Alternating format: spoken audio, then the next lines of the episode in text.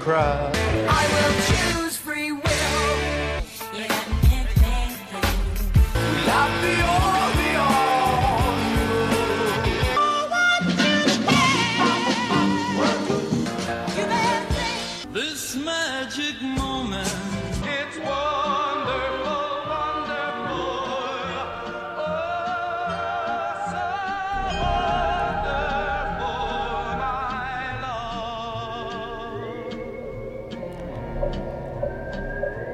Hello, and welcome to the Homewrecker Podcast. That was the new intro, Yes, yay. cooked up by my beautiful, lovely, gorgeous, amazing trophy wife. So if you hate it, blame me. If you love it, yay. Monique. Yes. Hello. Hi. How are you? I am wonderful. How are you? I've just gone through a range of feelings and emotions based off of the quick one and a half to two second clips of 95 different genres of music in the opening intro that you've concocted. Yes. Amazing. I enjoy all kinds of music and I wanted to incorporate songs that at least say something that represents our podcast. A lot of stuff about thinking, opening your mind. All right. I think you've accomplished that. Yay. Hopefully the audience agrees. Yay. Hopefully they like it. and their or ear can stand it. and their eardrums don't get blown out by. En Vogue yelling into their it. ears like Well, mine did. Hopefully you like it. If not, you can hit that little Wow. fast forward button, I guess. Yeah, skip ahead 40 seconds Yeah. if you want. But anyway, yeah, good stuff. Thank you. Yeah, it was uh like I said, I'm still trying to figure out how I feel right now after hearing all that. And it's like the fifth time I've heard it now in a row because the damn computer that we like to record on decided it wanted to do an update and then restart without giving me an option at all after we'd already started the show. Yes. So this is now what, take 4? Yes. Something like that? Something like that. Gosh. Couldn't even get past the it. intro. No. And each time I'm trying to play with the levels so it doesn't blow my ear. Each time En Vogue just kills my ears. Boom. Free your mind ah, as my head Aw. explodes. It- It's a good song. Oh, it's fine. It's great.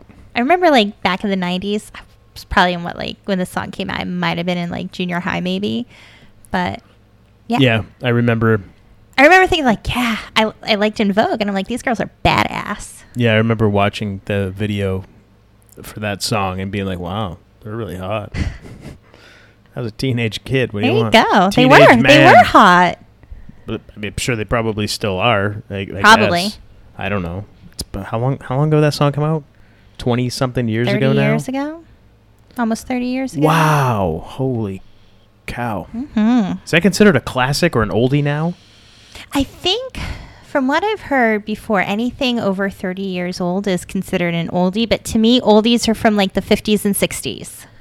Right, but now I think that's just considered 50s and 60s music. But I still call it oldies because that's what I grew up on. Yeah, no, I, I'm with you. I, I just didn't know what was the what was the classification like. How long did something have to be around for, or before it was considered I don't know. classic or an oldie? Well, I heard one day a channel saying, "Oh, playing oldies," and they played stuff from the '80s, and I was like, "What? The '80s? There you That's go. not oldies." We're we're old. We're officially No, old. we're Our not. childhood is now the oldies. Yeah, pretty crazy. Very very interesting. So crazy. Right. Yeah. All right. So this week we're talk about something pretty crazy too, I guess, Yeah. depending on your viewpoint and how you look at it. The Black-Eyed Kids. Yes. The black-eyed children. Black-Eyed Kids, Black-Eyed Children. They're beings with black eyes that look like kids. Yes. We'll talk about that shortly, but first, anything going on with you? Anything new, exciting, fun? Have you hurt yourself recently? How did Monique hurt herself this week? Yay! So we didn't do it last week because we got right into DB Cooper. And I, I did hurt myself. I wasn't going to talk about it. I love your face. Thank you. I went through a whole week without hurting myself. Congratulations.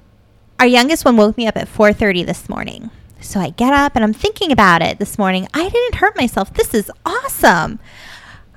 I, do we do the segment? Do I just say, yeah, I didn't hurt myself? It's amazing. I don't know. And then, of course, I go to get up. Our little one is rocking in our big rocking chair recliner. And when he rocks so hard, he moves the chair. So when I went to get up, it was much closer than I anticipated. And I jammed my baby toe right into like the wooden frame part of it. So I was so close to not hurting myself this week. So close. Wow. If we recorded yesterday, I would have had an injury free week. This is what podcasting has devolved into now. We're talking about stubbing toes. That's where we're at. So, Oh, and I got a, a paper cut on my knuckle from opening a box. But I didn't want to count that. okay. So anything else? the dangers of opening Amazon packages. All right. So moving on, unless unless you want to talk more about No. paper cuts and No. stubbing your toe. No, I'm good. How about you? What have you been up to? I don't do anything. Well, you've been researching for this episode, as have yeah, I. I'm reading that, Yeah. you know, but that's nothing new. yeah, I've just been making Reading, orgonite surviving, incense. Yeah. Trying to trying to figure out what the hell is going on today and every day. and every day. Yeah, what what is this now? We're in July, and when did this official lockdown and Was it March? the Hong Kong flu February, flu, March? whatever the heck the thing is called, the big scam demic, Mm. March was it? When they- March. Now they're saying like push everything out until October, and it's like you realize it's all going to be the same. The same I, stuff. I'm just curious when are- when is when is the mass population going to start realizing that this is obviously not what they said it was at all, and it's a complete power play to just take away your freedoms and Mm. liberties. Well, I'm sure there's another one coming around the bend. Yeah, yeah. I mean, uh, what was it? Bill Gates and his wife were on some show, and they said that people didn't take this one seriously enough, but they'll take the next one seriously enough, and then both had like these sinister smiles. Yeah, I saw that clip. what do you know or what or whatever you can dive down that rabbit hole there's plenty of information Oh, yeah, plenty. but yeah so yeah that's that's it that's all i've been up to not really much i completely left social media I'm, uh, i mean i think I, my profiles are still there but i yeah, you're not really it. using it. I haven't looked at it at all in in about a week or so now where i haven't even bothered to go Yeah. on there We've been I've been posting less on our social media just because I haven't been going on as much and when I do go on, I try to limit for like only like 1 to 2 minutes being on before like okay, that's it. I'm done. it's like so negative. I, I- mean, and I and I tend to follow people that typically were not like that, but I think like this whole thing over the last few months has just turned everybody like a completely different way, and everybody's People are just being completely ridiculous. Like some of the stuff, some of the stories I've heard, the way like you see videos of people acting and freaking out at other people. And um, I have one woman I follow on Instagram, and she was she posted a video because she was out in the park to meditate. She was by herself in an open area, and some guy came up to her and started yelling at her for not wearing a mask. She's like, seriously? Because she's by herself. There's nobody near her. Nobody should be coming by her. He went out of his way to go up to yell at her about it. And it's like i think a lot of people are very afraid and they have such a lack of control. They feel there's just no control. So they have to expel anger in some way and take it out on other people because at least that makes them feel like they're doing something about it.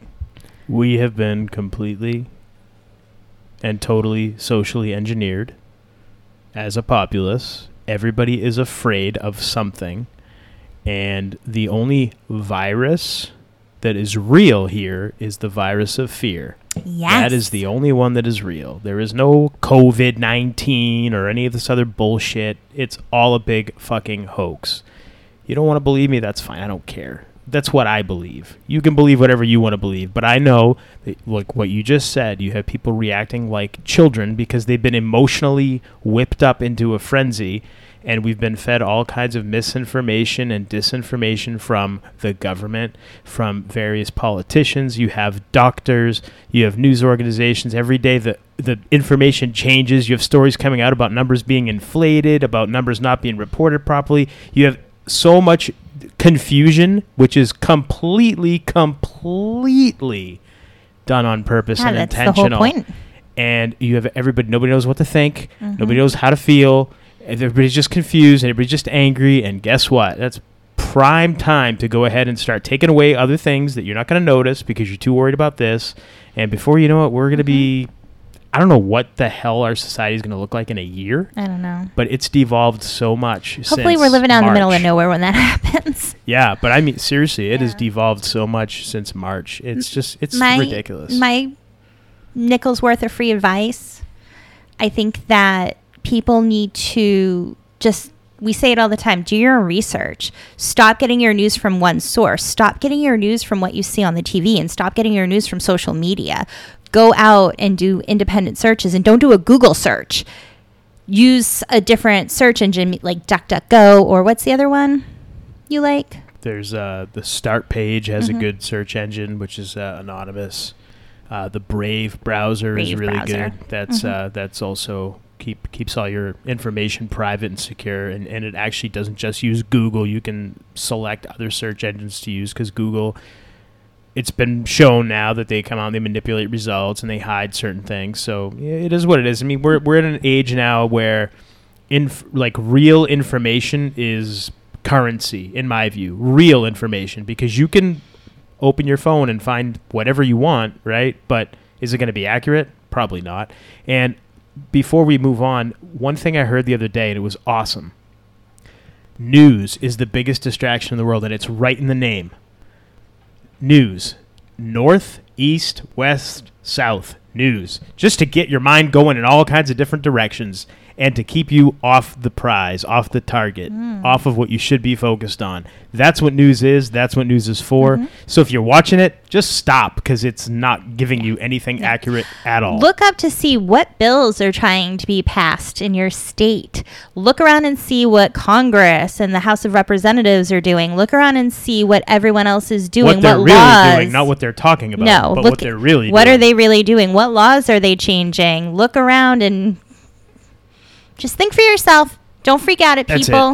People. yeah that's it Don't It's yell at someone if you see them not wearing a mask. Like, just don't let it be your problem. Uh. don't let your fears, don't let, you know, something someone else is doing be your problem. Just kind of keep moving forward. I just, I just. That's all you can I- do. I, don't like to tell people what they should do. No, they I just said I'm giving a nickel's worth of free do. advice. It's advice. To me, it's just kind of everybody's in the same boat.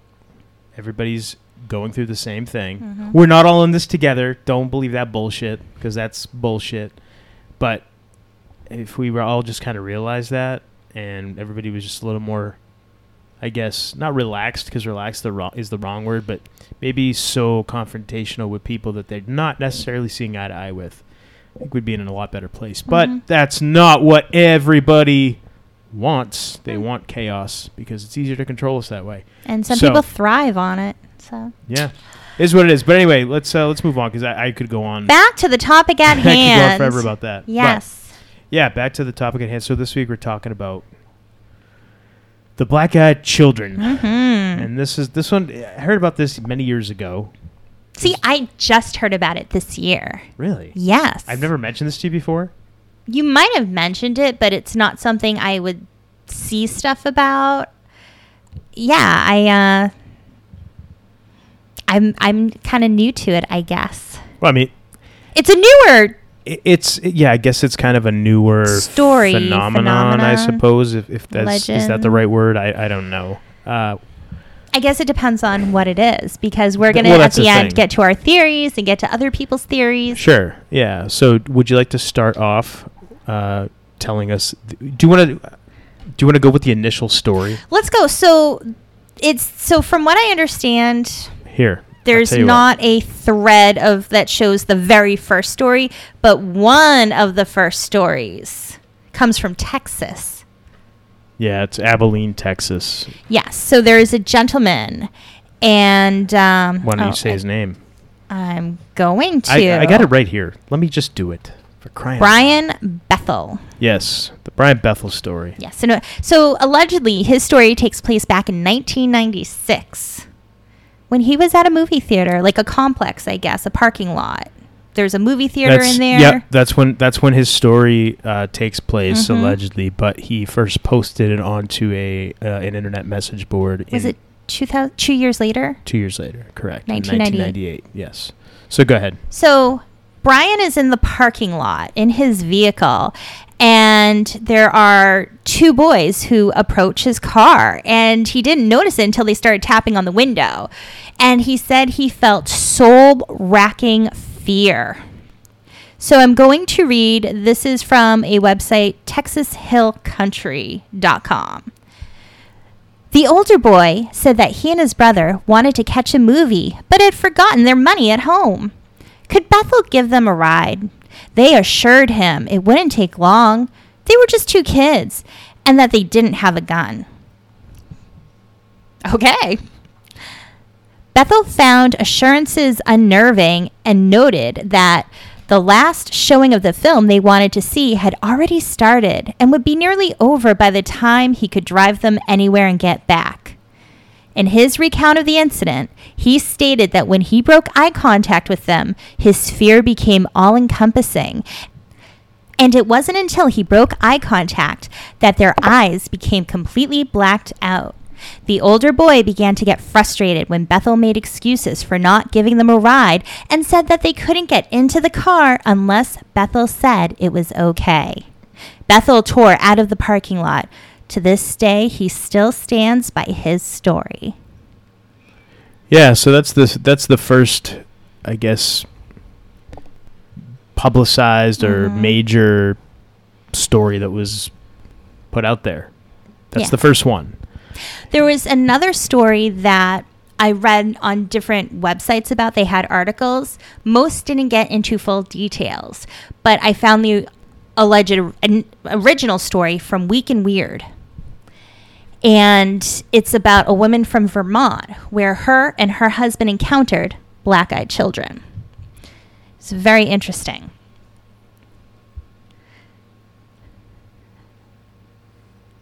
So it's weird because a lot of these articles, it's very vague. It just says a woman from Vermont or a couple from Vermont. And they say that this woman let black eyed children into her home, and since then she's had nosebleeds, and her husband had cancer, and they've had all these medical issues. And I'm like, okay, well, where's the actual story?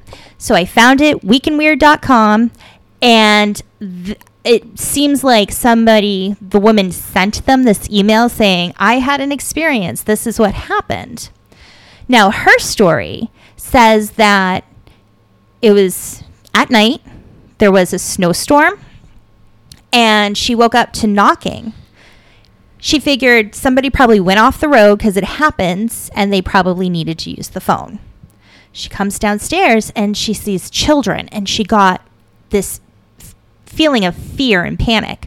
So she woke up her husband because she did not want to let these children in. So she thought, I'm going to wake up my husband and see what he wants to do. Husband gets up, he opens the door and they they ask if they can come in. If they can come in and they're like, "Where are your parents?" And they said, "They'll be here soon." They both didn't want to let the kids in, according to the story, but they decided to anyway because they felt like it's kids. What are you going to do? You can't leave kids outside. So they brought the kids in. The wife, I guess, was making hot cocoa, and the husband was asking them, like, where are you from? And all these questions. Then he got a feeling of dizziness. She turned around, bringing them the cocoa, and their eyes were just totally black. She said she almost dropped the cocoa. She kind of tries not to act afraid, comes over, puts it down, and they ask if they can use the bathroom. So she's like, okay, it's down the hall. While they're in the bathroom, the power goes out. And then she's walking by to her husband and she sees them at the end of the hallway. Sorry, that was my timer. She sees them at the end of the hallway and she got another like feeling of panic. And so then all of a sudden they say, "Our ride is here." And they go to the door and there are two men standing outside, almost like men in black type description. And they try waving to them and they don't respond. And they thought it was really strange. The kids get in the car, the adults get in the car, and they take off. She said after that encounter, her husband was diagnosed with skin cancer. And it was, they asked, does he go in a tanning bed often? And she said no, because he's not in the sun often and never goes into tanning bed. I guess the type of skin cancer he had is usually associated with the kind you get from using tanning beds all the time. They also had other medical issues. She suffered nosebleeds. Um, she said she had other health issues she didn't want to get into, but she said that their life has just been turned upside down after letting these children in their home. Really bizarre. That's interesting. But I'm going to bring up an issue I have with this story. There's no name associated to it. And I get That's your that's your issue because th- well, they could have put Bertha could have been the name associated to it. Would that make you feel better? No, I'm just saying it's just kind of weird because other stories you have people's names and where they're from, and this is like from Vermont, but sh- it's just because you hear the story, but you can't connect it to a real person. So it makes me think: is it just a story somebody developed? So if, if it had a name attached to it, you'd be a little bit more Well, if you can it. look it up to see if it's a real what, person. what if the you, you you're telling me you've never heard a story that didn't have a name attached to it before that that didn't seem believable or unbelievable? I'm just Peop saying. there's anonymous sources. I know there's anonymous that. people. I'm people want to be anonymous, but I they want their story that. told. I get that. Okay. I'm just saying we- we'll get into this more as we talk about it. I just Get into what more? Names not being attached to stories. know whether we think this is real or not. Yeah, well, that comes at the end. Yeah. So I'll save my comments for later. I just Okay. thought it was like, okay, couldn't actually attach this to a I- real person. Okay, well, again, even there's stories you can attach to people, but they still seem completely unbelievable. Anyway, we'll, we'll move on. Okay. Do you want to hear some more stories? Well, I think it'd probably be beneficial for me, for the audience, to maybe hear a few more stories before we start talking a little bit about possibilities of what these things are. All right, here's another story, and it comes from mysteriousuniverse.org. That's a great podcast, by the way, for anybody that doesn't listen to it that is listening to us. Look at me getting rid of listeners. Hey, don't listen. Go listen to this show. This no, is a good just show. listen to it in addition no, but to no, us. but this this is a really great. It's a good show. It's a really good show. Well done. So, according to their website, they said one reader who contacted them with his own tale gave him permission to share the condition of the anonymity, oh, anonymity, anonymity cl- uh, claims that he had. I can't, I can't read. Oh my goodness, that was Would you horrible. like me to read? No.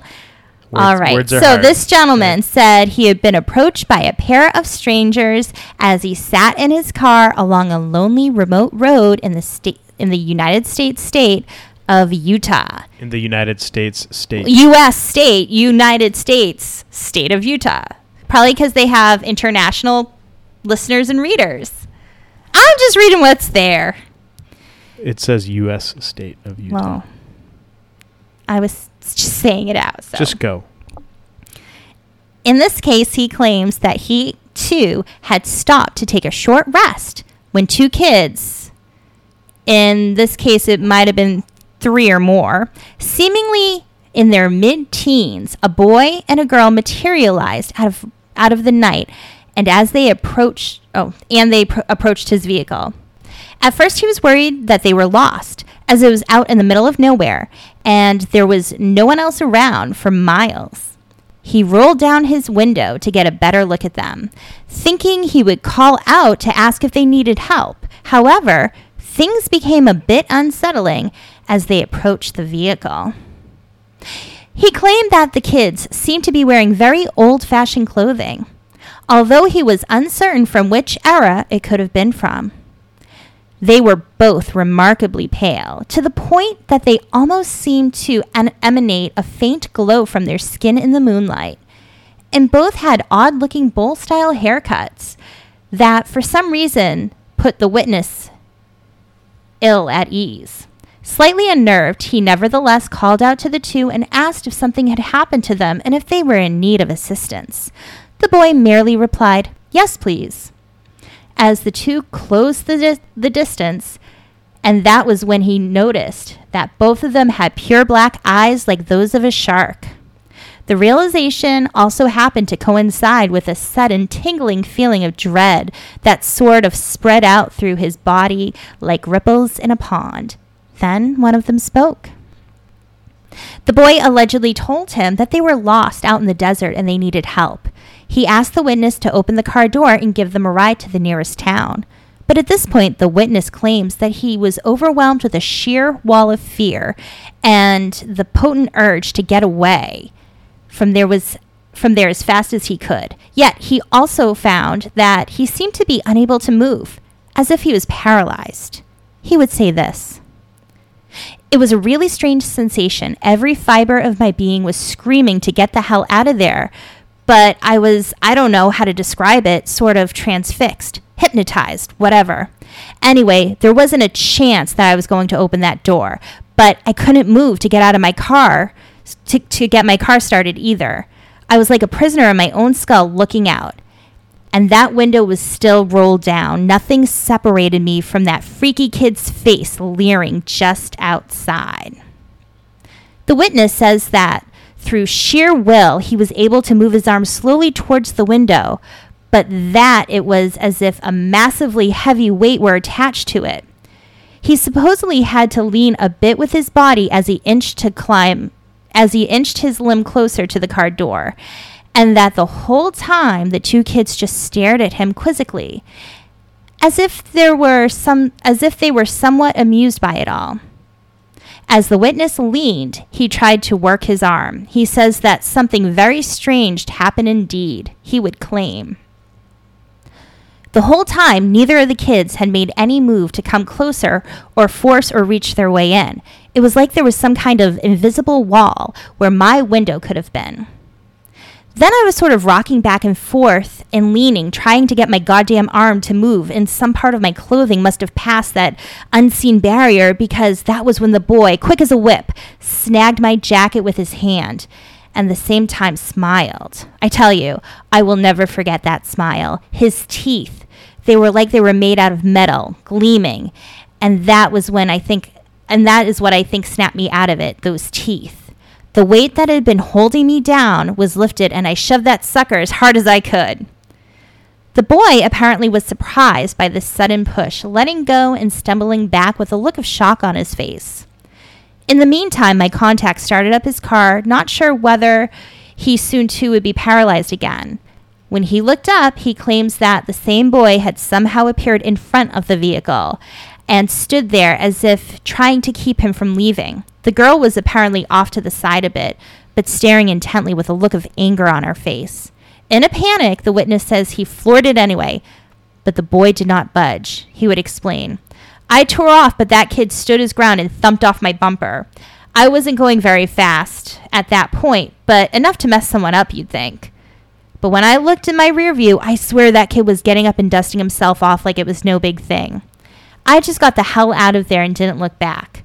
I'll never forget the whole thing. It was like a nightmare, and I still wonder what would have happened to me if I had actually given given them a ride like they wanted.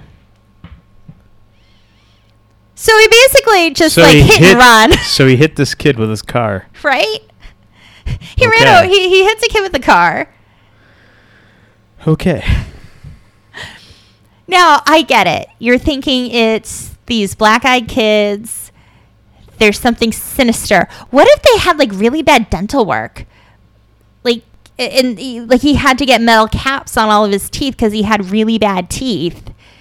And maybe you were just freaked out, and I don't know. Maybe you and your passenger had smoked one too many smokes.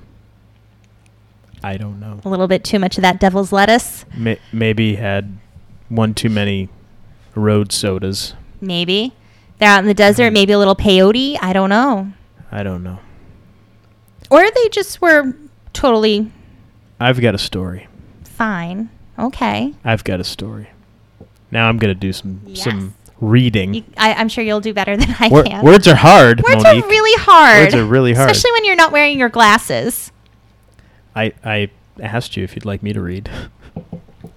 All right, I'm going to be reading from the book The Black-Eyed Children. I've got a first edition here by David Weatherly. It's actually pretty cool. A lot of a lot of interesting stories in here. So this one is uh, he actually this is a story that his friend told him before he was even researching the book, uh, or, or before he was even researching or decided to write a book about this topic. So this is uh, the gentleman's name is Paul. His last name he did not want given, and he wanted any personal details about who he was not given because obviously he wants to keep his anonymity.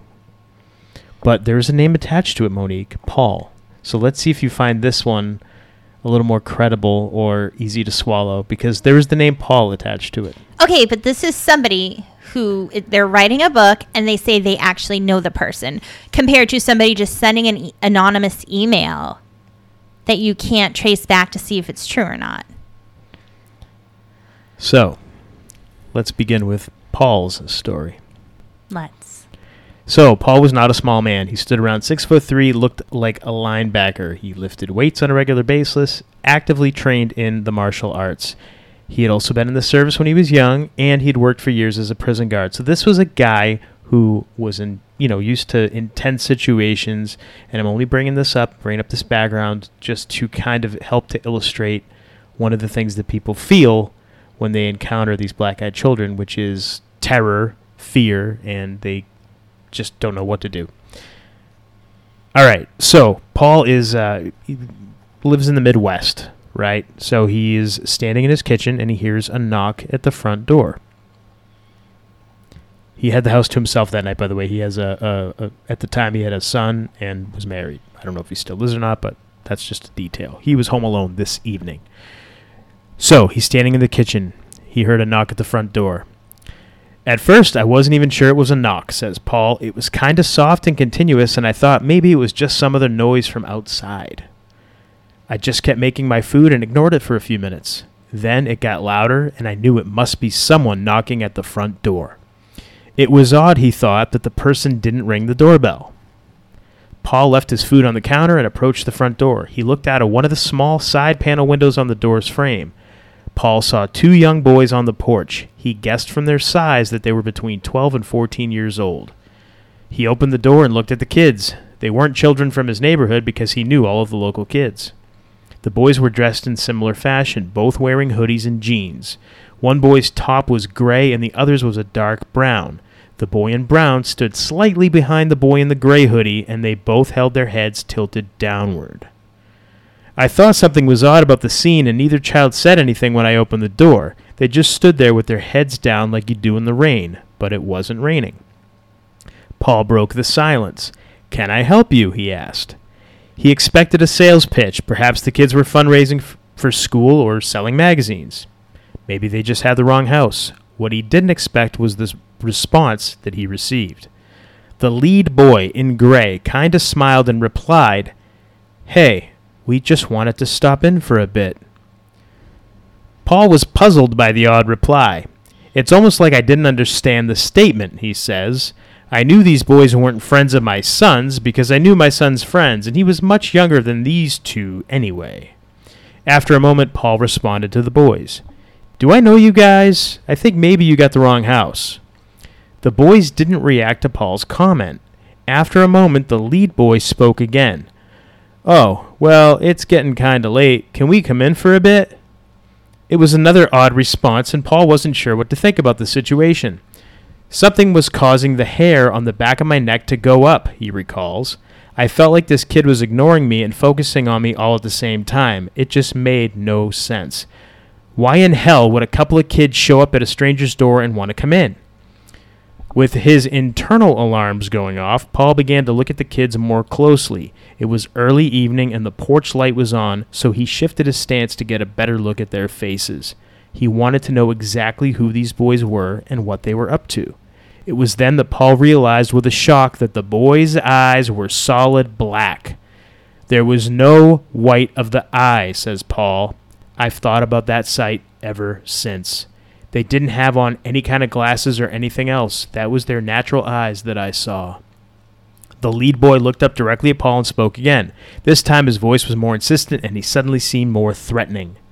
It would be good if you just let us come in now. You don't have to think about it. Just open the door some and ask us in. Paul felt rooted to the spot. His brain was trying to process what was happening. I didn't feel like I could move. I was a little dizzy and had kind of a numb feeling. I started thinking that maybe I should just let them in. After all, they were only a couple of kids. Paul is not sure how long he stood there. He felt locked in the moment, trying to make his body move. The same boy spoke once more. It's okay. This won't take long. That comment jerked me into action, Paul states. All of a sudden, I felt my fight or flight response kick in and it got me moving. Even though Paul towered over these two boys, his response was one of fear. He slammed the door shut, shouting at the boys to get off his porch as he did. Last thing I saw as I was slamming the door shut was those two boys looking at me. Two sets of those creepy, solid black eyes just boring a hole in me. With the door closed, Paul leaned against it. I felt like I had to hold it shut, he states. He locked the deadbolt and stood quietly, trying to calm himself. His adrenaline was still rushing and he felt short of breath. Then came the knock. It was a long, steady knock on the door, soft at first, just like I had heard to begin with. Those damn boys still wanted in.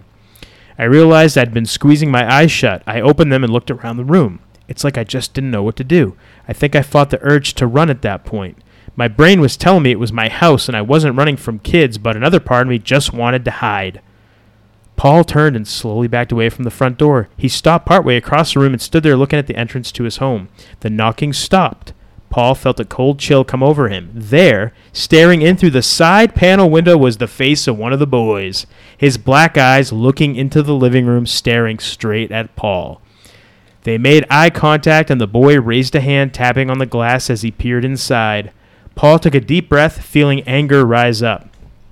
I'd had enough.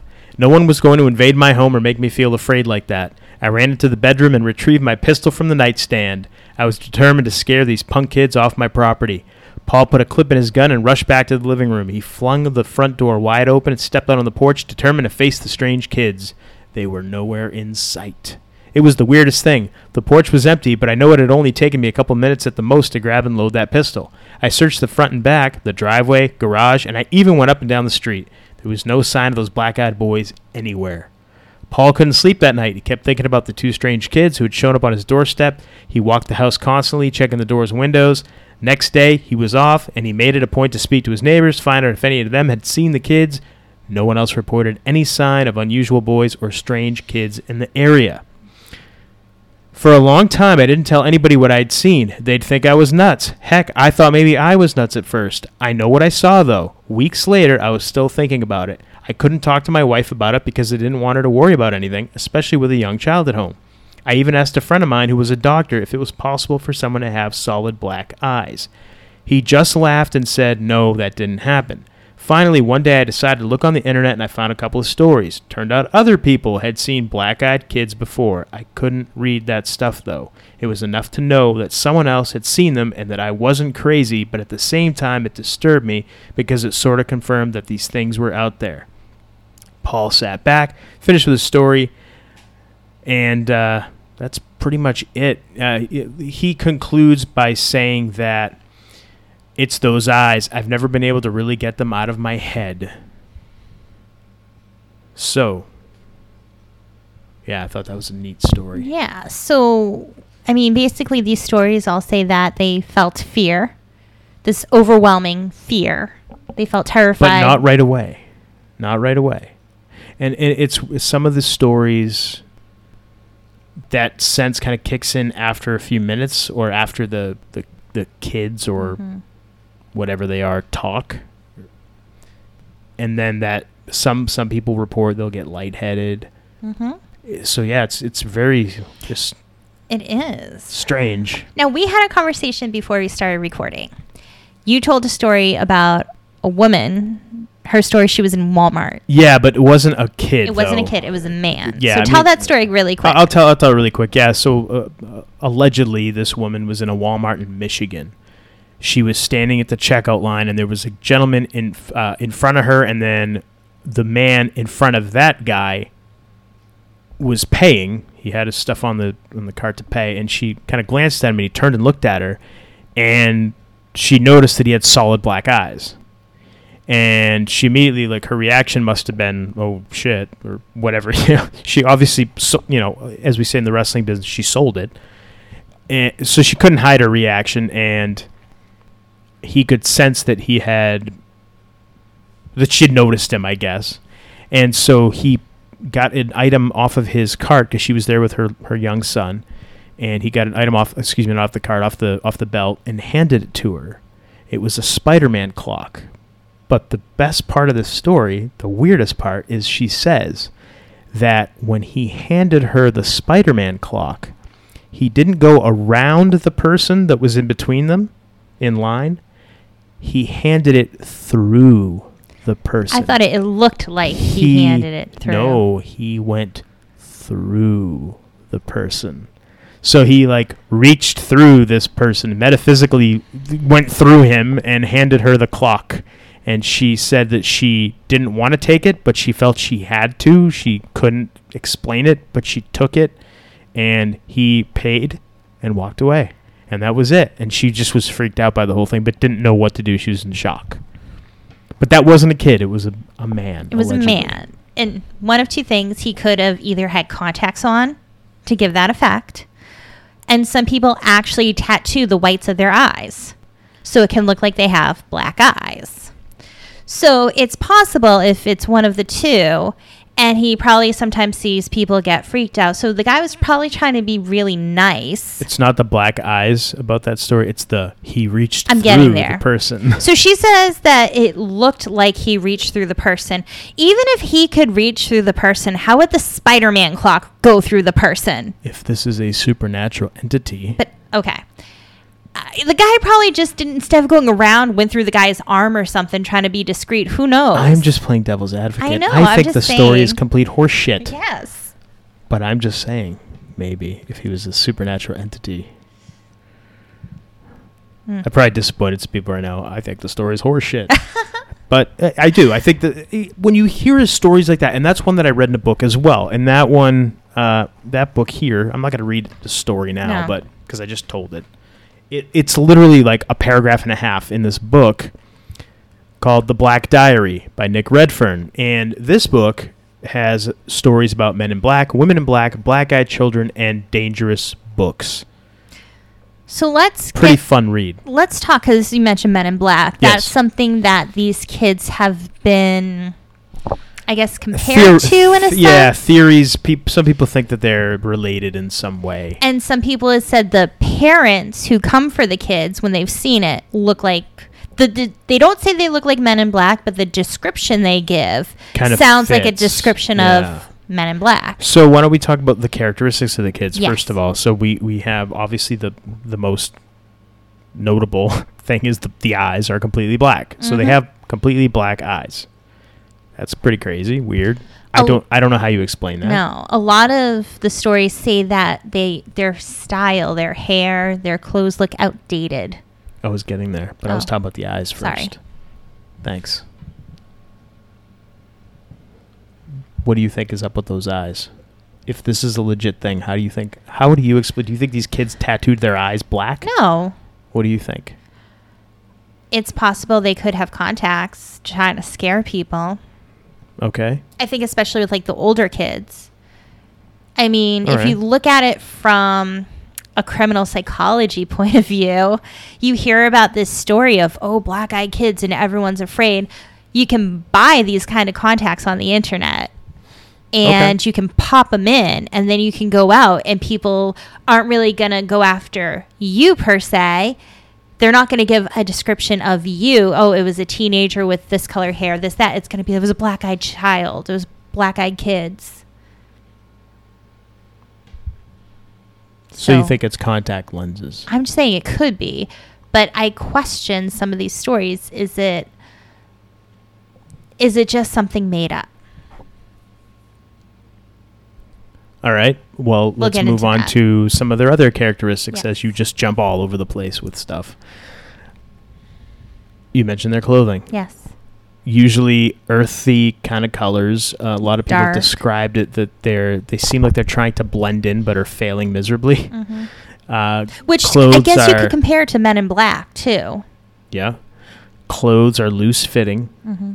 uh, almost too big. One story I read uh, described it as as though these kids maybe picked up looked like they got their clothes from like the Salvation Army or from a shelter and that was just the only sizes that they had that were even close to them, but they were too still not big enough to fit into them properly. Some described it as the kids maybe were malnourished, but couldn't really tell because the clothes were so baggy. You couldn't tell if that's why they were so baggy or what. But uh, and a lot of times you hear too that their skin is either ashy white or really pale Mhm. or sort of oval, O- oval, Olive. olive, oval, Olive. oval, oval skin. Everybody, Words are hard. wow, I tell olive ya. skin. My goodness, Yes. jeez. You keep hitting me. I'm Are- sorry. I'm just trying to be close I'm, to I'm you. like, are you trying to give me a signal for something? Like, what's God, going on? I'm just here? trying to touch you. Am I saying something that's inaccurate?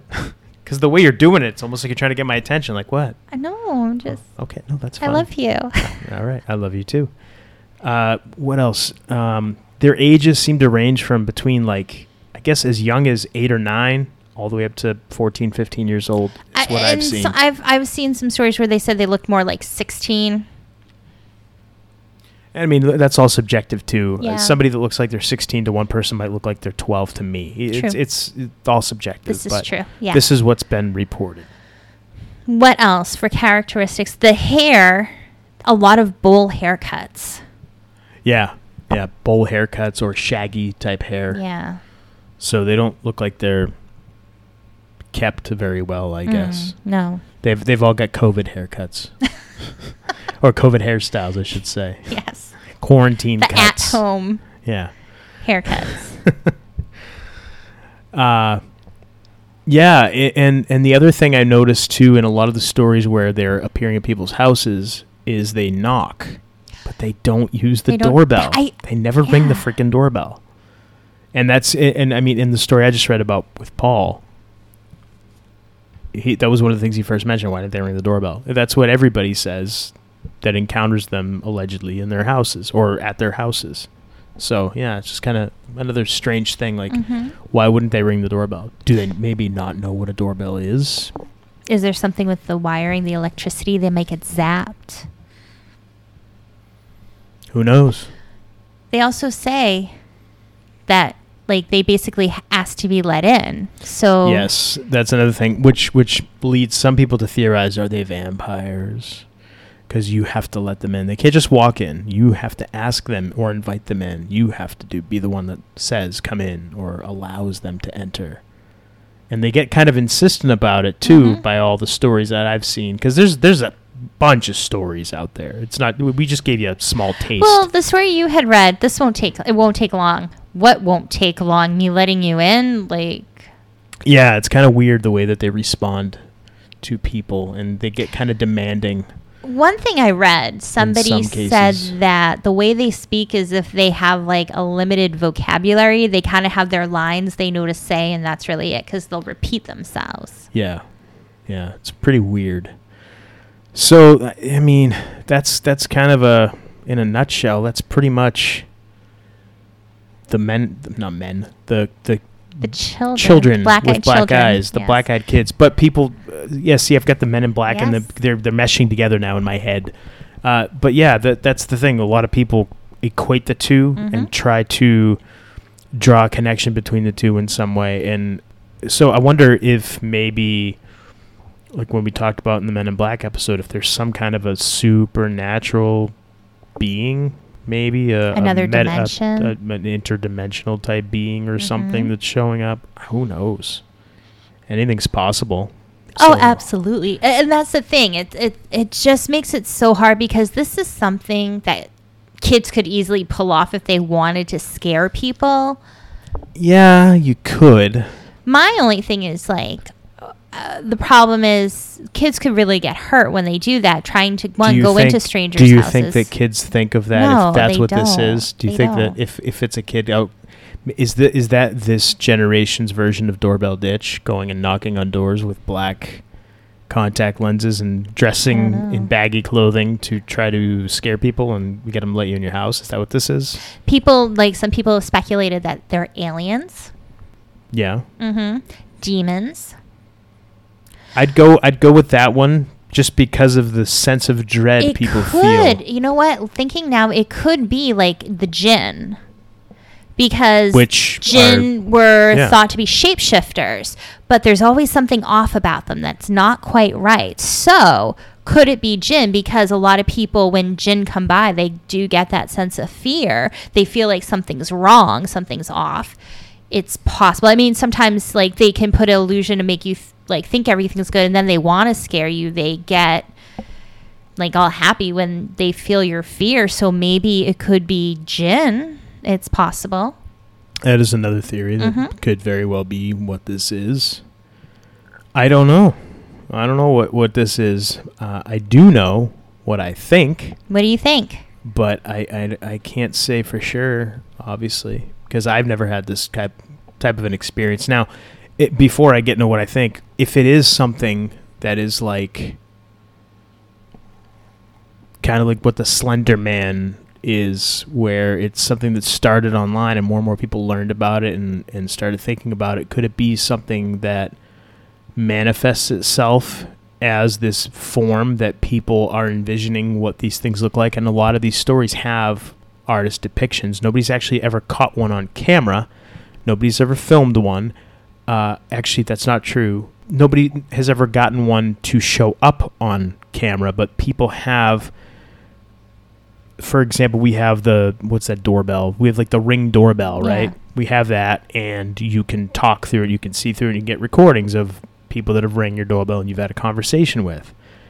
People have those videos, and it's them talking to thin air and the no no other audio. But they say they were talking to black eyed kids.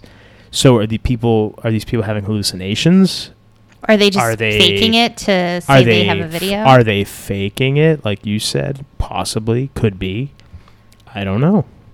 I just think that there's a lot of strangeness with this whole thing. But yeah, that's the other thing I wanted to mention was so like a collective consciousness kind of growing because now that people are thinking about it it's becoming real and and uh, we i'm gonna kind of sidebar a little bit but it, it connects i promise you.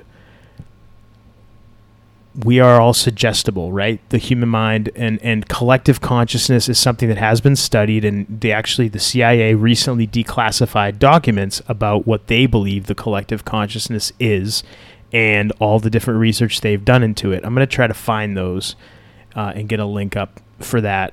But i'm wondering as suggestible as the human mind is, as suggestible and and I mean people can be hypnotized and they can be uh, they have regression therapy done and, and hypnotherapy and those kind of things and come back with memories of things that they never had before, but they were they can be planted in there by a a therapist or a Mhm. hypnotherapist or whatever. I'm wondering if there is some kind of a mechanism in our mind that can maybe manifest things for us to see that maybe other people can't see or that maybe aren't really there, but we're seeing them. And I say, my UFO sighting that I had back in 2006, I was sitting all alone in a vehicle on a lunch break and I'm listening to Coast to Coast AM about UFOs. And five minutes later, as I'm listening to a show about UFOs, I'm looking up in the sky and I see a UFO. Coincidence? Or is my mind playing tricks on me and I'm thinking that this is what I'm seeing now, even though I observed it for a long time, shut off the podcast, got out of my vehicle, looked at it, tried taking pictures of it and all that kind of stuff. Did I really see something? Or was my mind man you know getting something to show up for me because I wanted to see this so bad. I'd always wanted to see one and now all of a sudden here it is. I always questioned that myself. And then when you hear these kind of stories, it makes me wonder: Is that what's going on? Are people now? I mean, again, if you're in a a, a stressful time in your life or or you have some kind of health issues going on or maybe you're there's there's so many different reasons for these kind of things to take place and for these things to happen is that what's going on perhaps with some of these stories I think it, it's possible.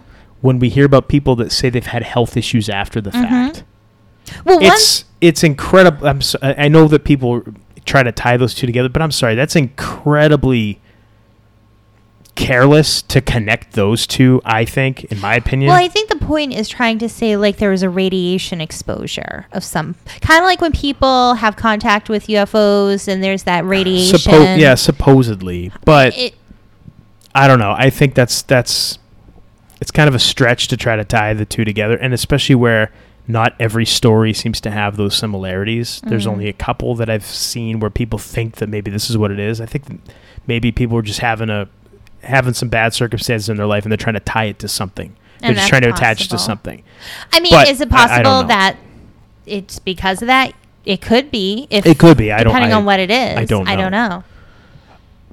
but that that's my biggest thing is I, th- I think possibly that that is something that people have theorized that it's some kind of a tulpa, some kind of a spirit that's manifesting itself as this form because this is what people have now collectively imagined into existence. Possibly.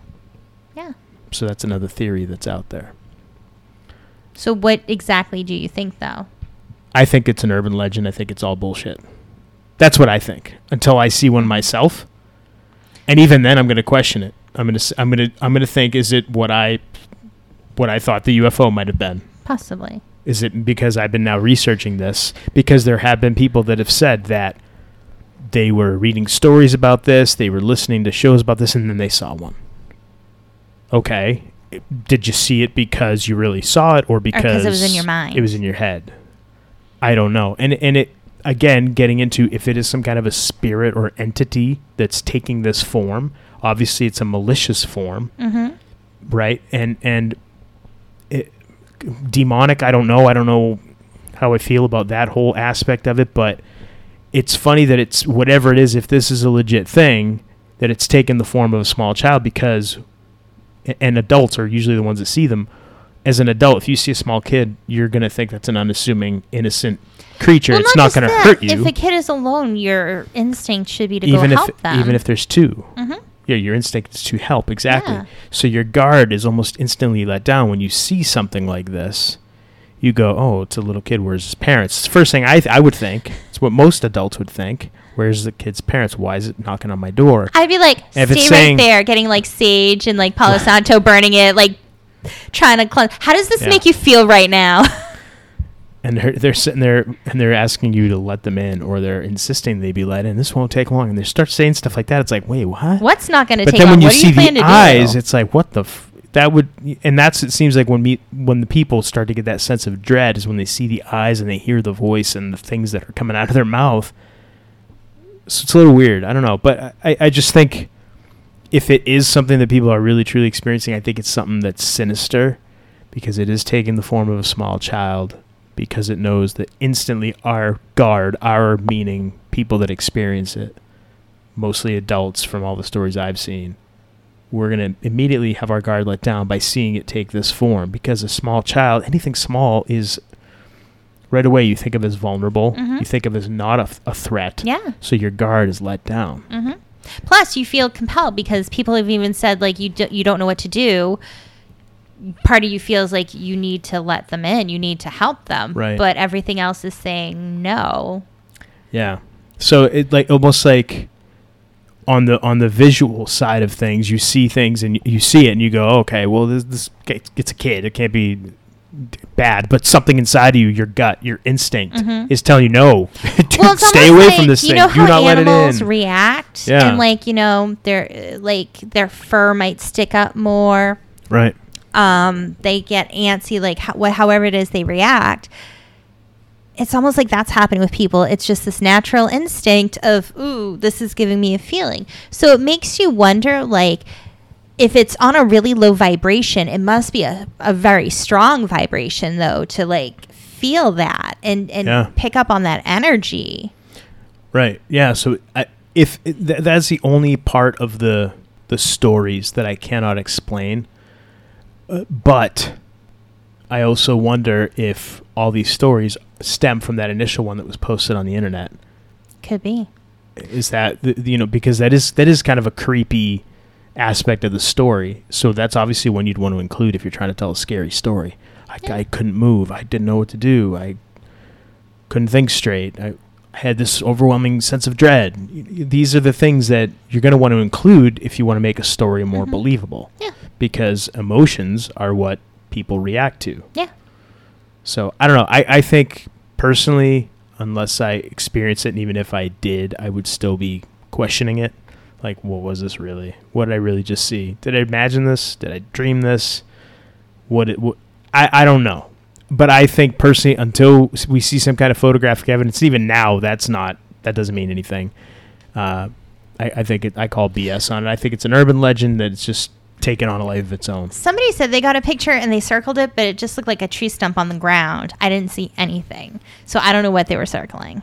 I yeah, I saw the same thing. I, I have was no clue. I don't see anything there. Yeah, but that that's the thing. There's no photographic evidence, and and again, I, especially now with technology and the things that they can do, can you really trust photographic evidence Mm. anyway? Probably not.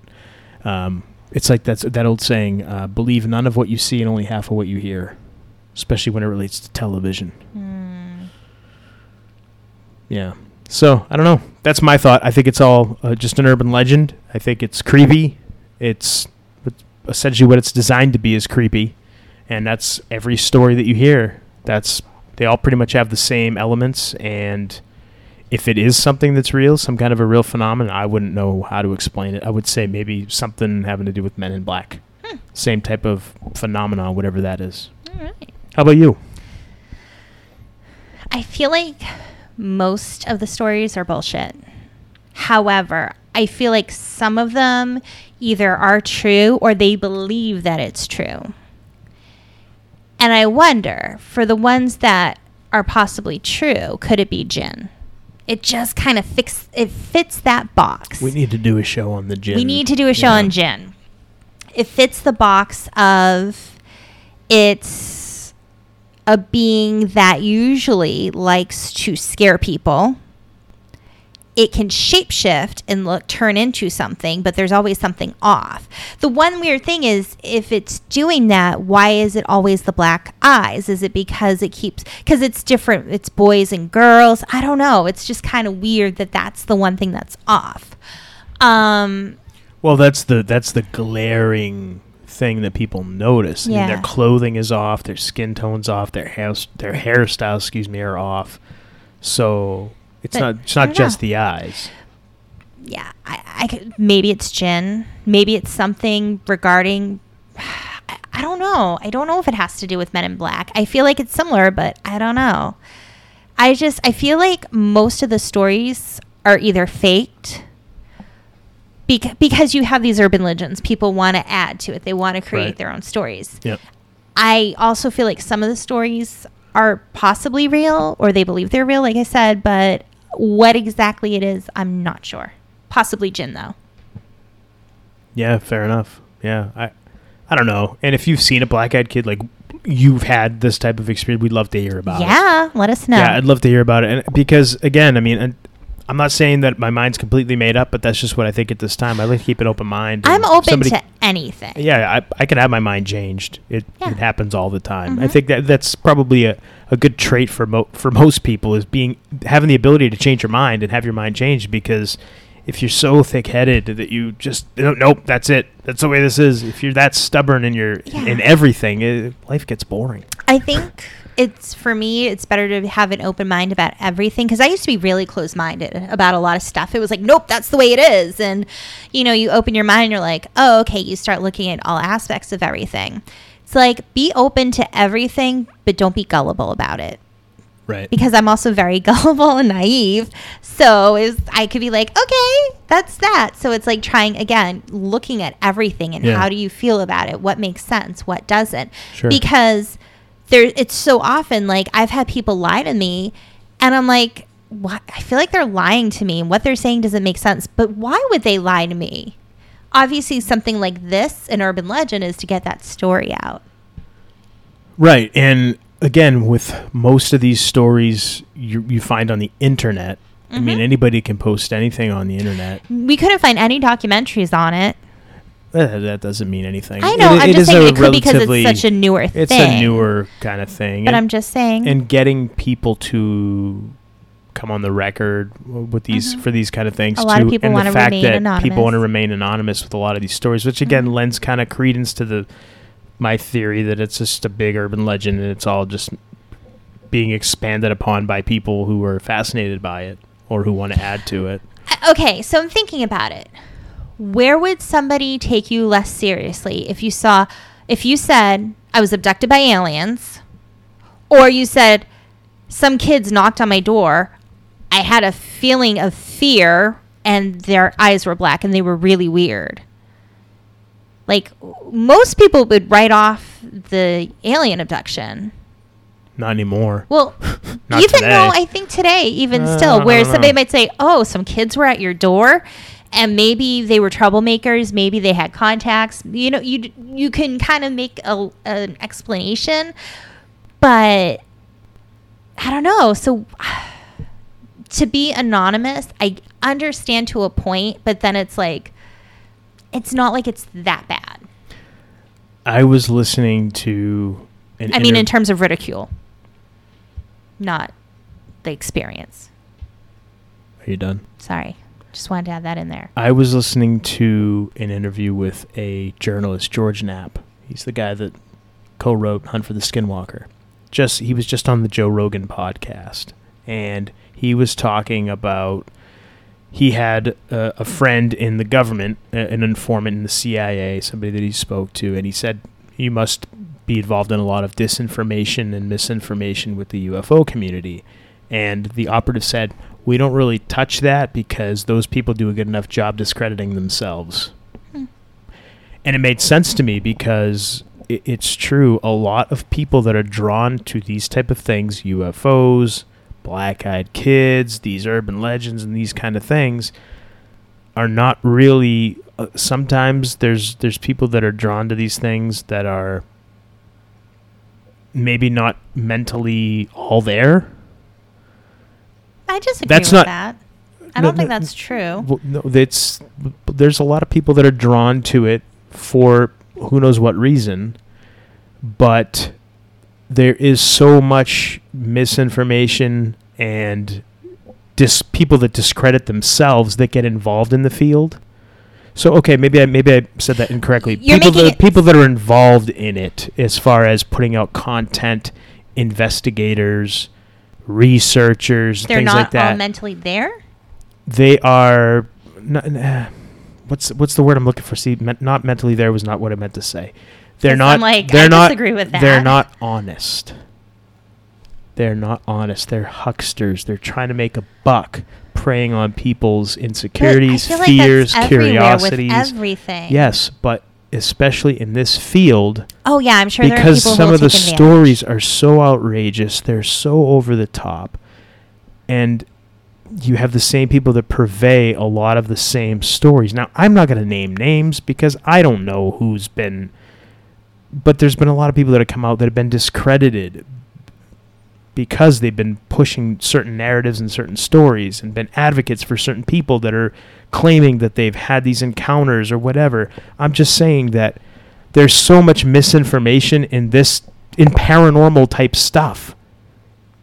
That's all I'm saying. Because the only question I have to that is when somebody it comes out that they're not honest about things, they manipulated data to sell books or whatever. Right. It makes me wonder is it possible they could have been on the right track? And that's why this information came out against them. People tried to turn it like turn things against them even though it might not be true because they they know that they're getting close to something or they're not on the right track. It's it's just a carousel. It's going around and around and and that's the issue with this kind of stuff. You can always just spin around every angle of it and say well this but also this Yeah, it could very well be. Uh, there was there's a gentleman named John Lear who lives out in Nevada, and he was very closely associated with Bob Lazar, Mhm. with Bill Cooper for a- for a time, and he explained Bill Cooper had what he liked to call the UFO disease, which is you get into this topic, you get a little bit of notoriety, you get you, you start doing lectures, you write a book, you get so, a little bit of fame, and pretty soon you've told all your stories, and you have people that send you things and send you research and papers and documents and talk to you and claim to have insider knowledge on things. And after a while, you just start to run with things and say, "No, this is real. This is legit. This is real." You get taken in because you are so dedicated and involved in this topic that your your critical sense almost is gone. Hmm. It's almost muted, and you just start putting out stuff, and people immediately go, "Okay, this is obviously BS. This is provably nonsense. This is provably inaccurate or false." it's and then possible. it immediately, yeah, and, but then it immediately discredits everything else, because going back to COVID, if one test result is fake, you got to call all of them into question. That's just the way it is. And that same can be said with research and stories about paranormal type things as well. All right then. If one thing is discredited that somebody puts out, that immediately discredits their reputation, and you have to call into question everything they put out. That's all I'm saying. So you're saying that with this story, if a handful of these stories turn out to be false and made up, then all of them come into question. No, that's not what I'm saying at all. I'm saying that it taints the the you can The actual truth. the, the actual truth, right? They're they're tainted by the false stories. The true stories are tainted by the false ones. It's kind of like rape allegations. Somebody that falsely accuses somebody of rape is immediately making it harder for people that actually have gone through that experience to come forward because that person came out and said that it comes out that this person falsely accused somebody of, mm-hmm. of rape. You know, I mean that's an extreme example, but it's the same idea you make it harder for the people that actually had legitimate things. You make it harder for them to be believed because you have now discredited. but if that is a group's goal,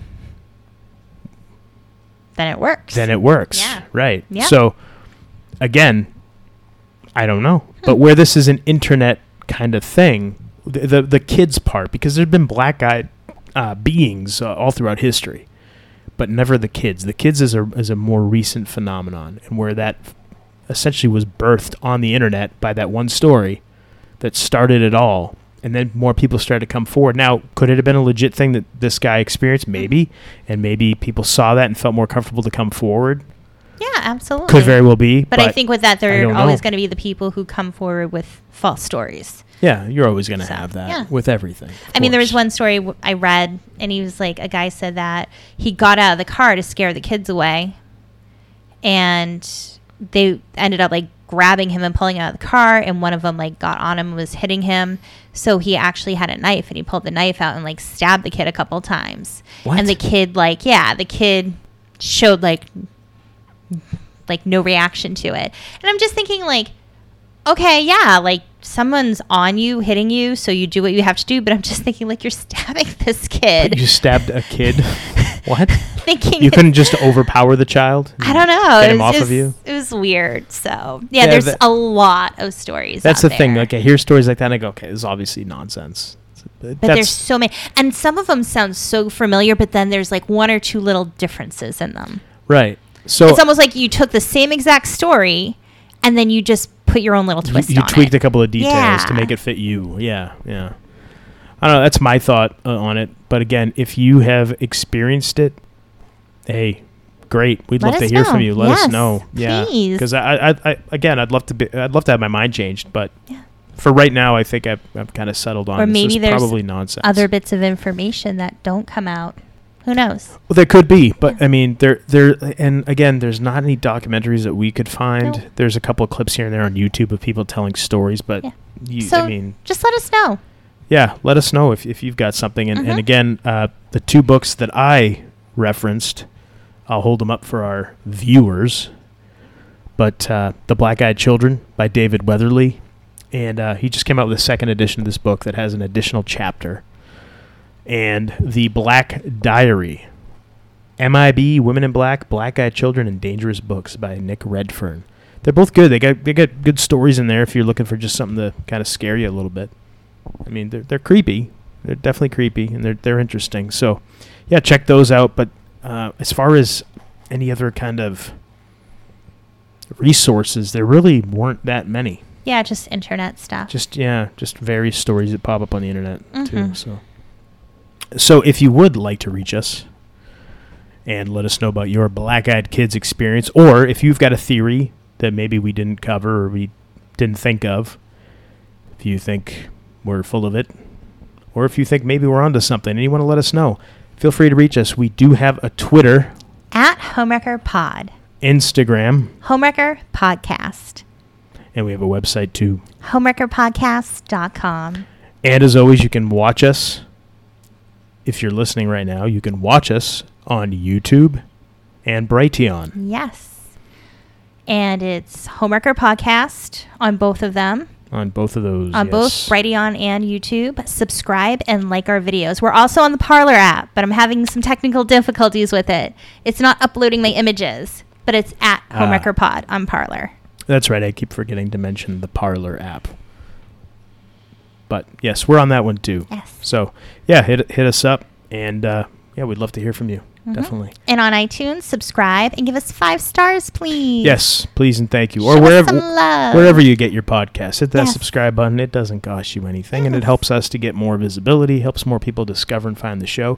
And of course, if you got friends or family that you think might enjoy some of the topics that we talk about, let them know about us. We'd love to have them on as listeners. And it's summertime. You can buy a shirt. You can get a tank top or a t-shirt. That's true. You can find those on Yes. homewreckerpodcast.com. Yes. We appreciate the support. Yeah. Any way you can give it, we definitely appreciate it. Now, before we close the show, do you have anything else you'd like to say to our audience? I just want to thank everyone for listening, for watching on YouTube and Brighteon, for subscribing and downloading our episodes. We've gotten a lot of new listeners because it's like all of a sudden the numbers jump in terms of like every episode gets downloaded. Yeah. And I love that. I think it's wonderful. We have a few listeners from Austria. So hello and thank you. Yes, more international listeners and Hi, even Austria. our US listeners. Just want to say thank you. Yeah, absolutely. Thanks to everybody for listening and for everybody that's been with us for this ride from the beginning. It's been a crazy ride. It's probably only going to get crazier. Hopefully. Hopefully. yes, hopefully. Not too crazy, but Just a little. Maybe just a little bit. We'll, a we'll take a little little bit. Yeah, that'd be fine. Uh, do we know what we're gonna talk about next week? No. We didn't. We didn't talk about anything beforehand. We No. probably should have discussed this. That's okay. So It'll be a to just- surprise. Do you want to make it a surprise, or do you want me to just pull something out of thin air right no, now? let's do a surprise wanna do a because I have a few thoughts in mind. Would you care to share? Nope. I want to talk to you first. All right then. So, until next time, I am the Golden Greek, Alex Arion. I've been joined, as always, by my beautiful, lovely, gorgeous, amazing trophy wife, Monique. And you've been listening to the Homewrecker Podcast.